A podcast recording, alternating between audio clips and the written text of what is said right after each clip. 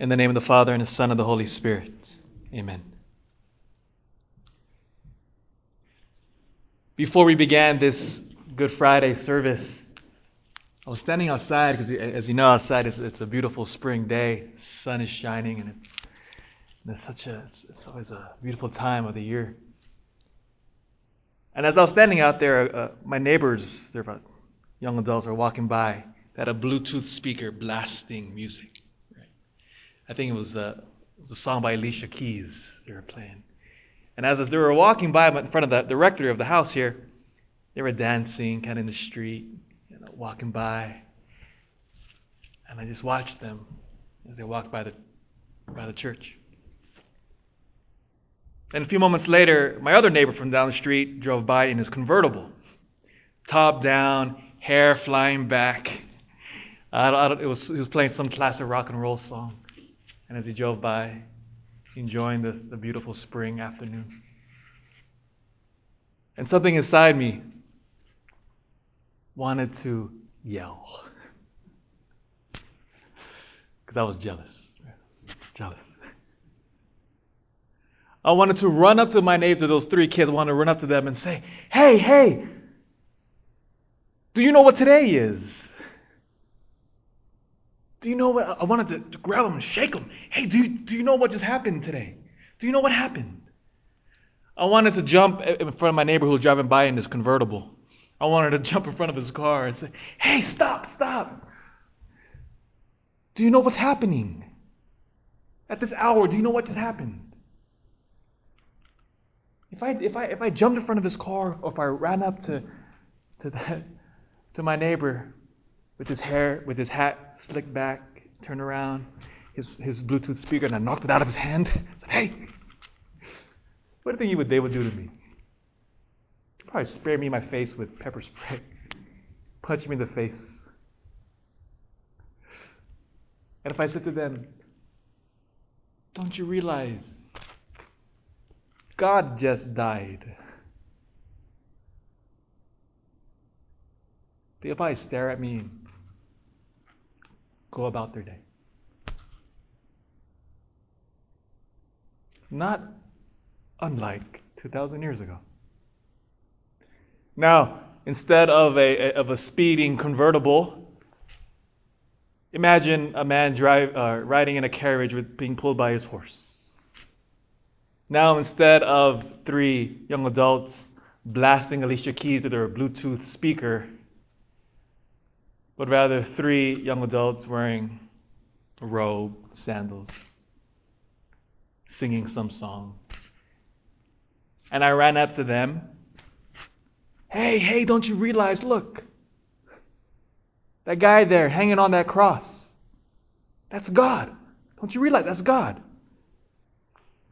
How do you think they would react? They will go about their day. You're nuts. Crazy.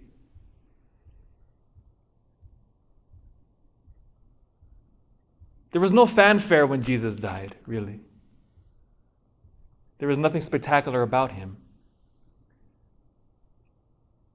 And there was Jesus on that cross as the world continued to pass him by, not realizing what just happened. Which is why I get it when Pilate in the gospel today, when he asks to Jesus, Are you a king? Are you a king, Jesus? Because imagine what was going through Pilate's mind. Because imagine Pilate thinking, okay, kingship, what does that mean in my head? Somebody who was powerful, someone who looks amazing, somebody dressed in fine robes, somebody with a massive army behind him, like the Roman emperor, right? That's why he says. Are you a king? And our Lord responds, Indeed, I am a king, but my kingdom is not of this world. Totally flips it, doesn't he? Now, here is the beauty now of Christianity because people often say, why did Jesus die the way he did? Why didn't he just come announcing with horns blaring with this massive legion of angels behind him. Why didn't Jesus just show himself? So then that way, my neighbor driving his convertible in front of the church would, would slam on the brakes and stop and say, Whoa, who's that guy? But he doesn't do that, right? Or rather, Jesus comes subtly, hidden. Why? Go back to Genesis. Go back to Genesis, where this sinful nature of ours all began. Notice the psychology of sin. It said that after Adam and Eve fell with original sin, that they heard God coming. They heard him coming. They, in a sense, they saw God.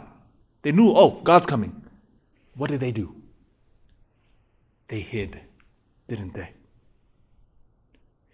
Because there's something about our sinful nature when we know that God is coming, we hide. You don't believe me? Everybody, go to confession. Tell me your darkest sins. Tell me what you did when you were a young woman or a young man. Tell me what you stole. Tell me who you committed adultery with. Tell me what you did behind the doors. Tell me, tell me what you did. Immediately people say, nah, no, right? What are they going to do? They hide. They're going to hide from their sins, aren't they? Especially the one for whom they offended, they will hide. Sin causes us to do this. God knows that. He created us. He knows us better, as Scripture says, better than we even know ourselves. And so now God has to come hidden in disguise because he knew if he manifested his glory too much, we would behave like Adam and Eve and hide. And so Jesus now hangs on a cross. Vast majority of the world goes on with its day. The world keeps turning. People keep driving their cars. People will listen to music and dance in the streets. Absolutely fine. All the while, God hangs there. And through that, He will save us.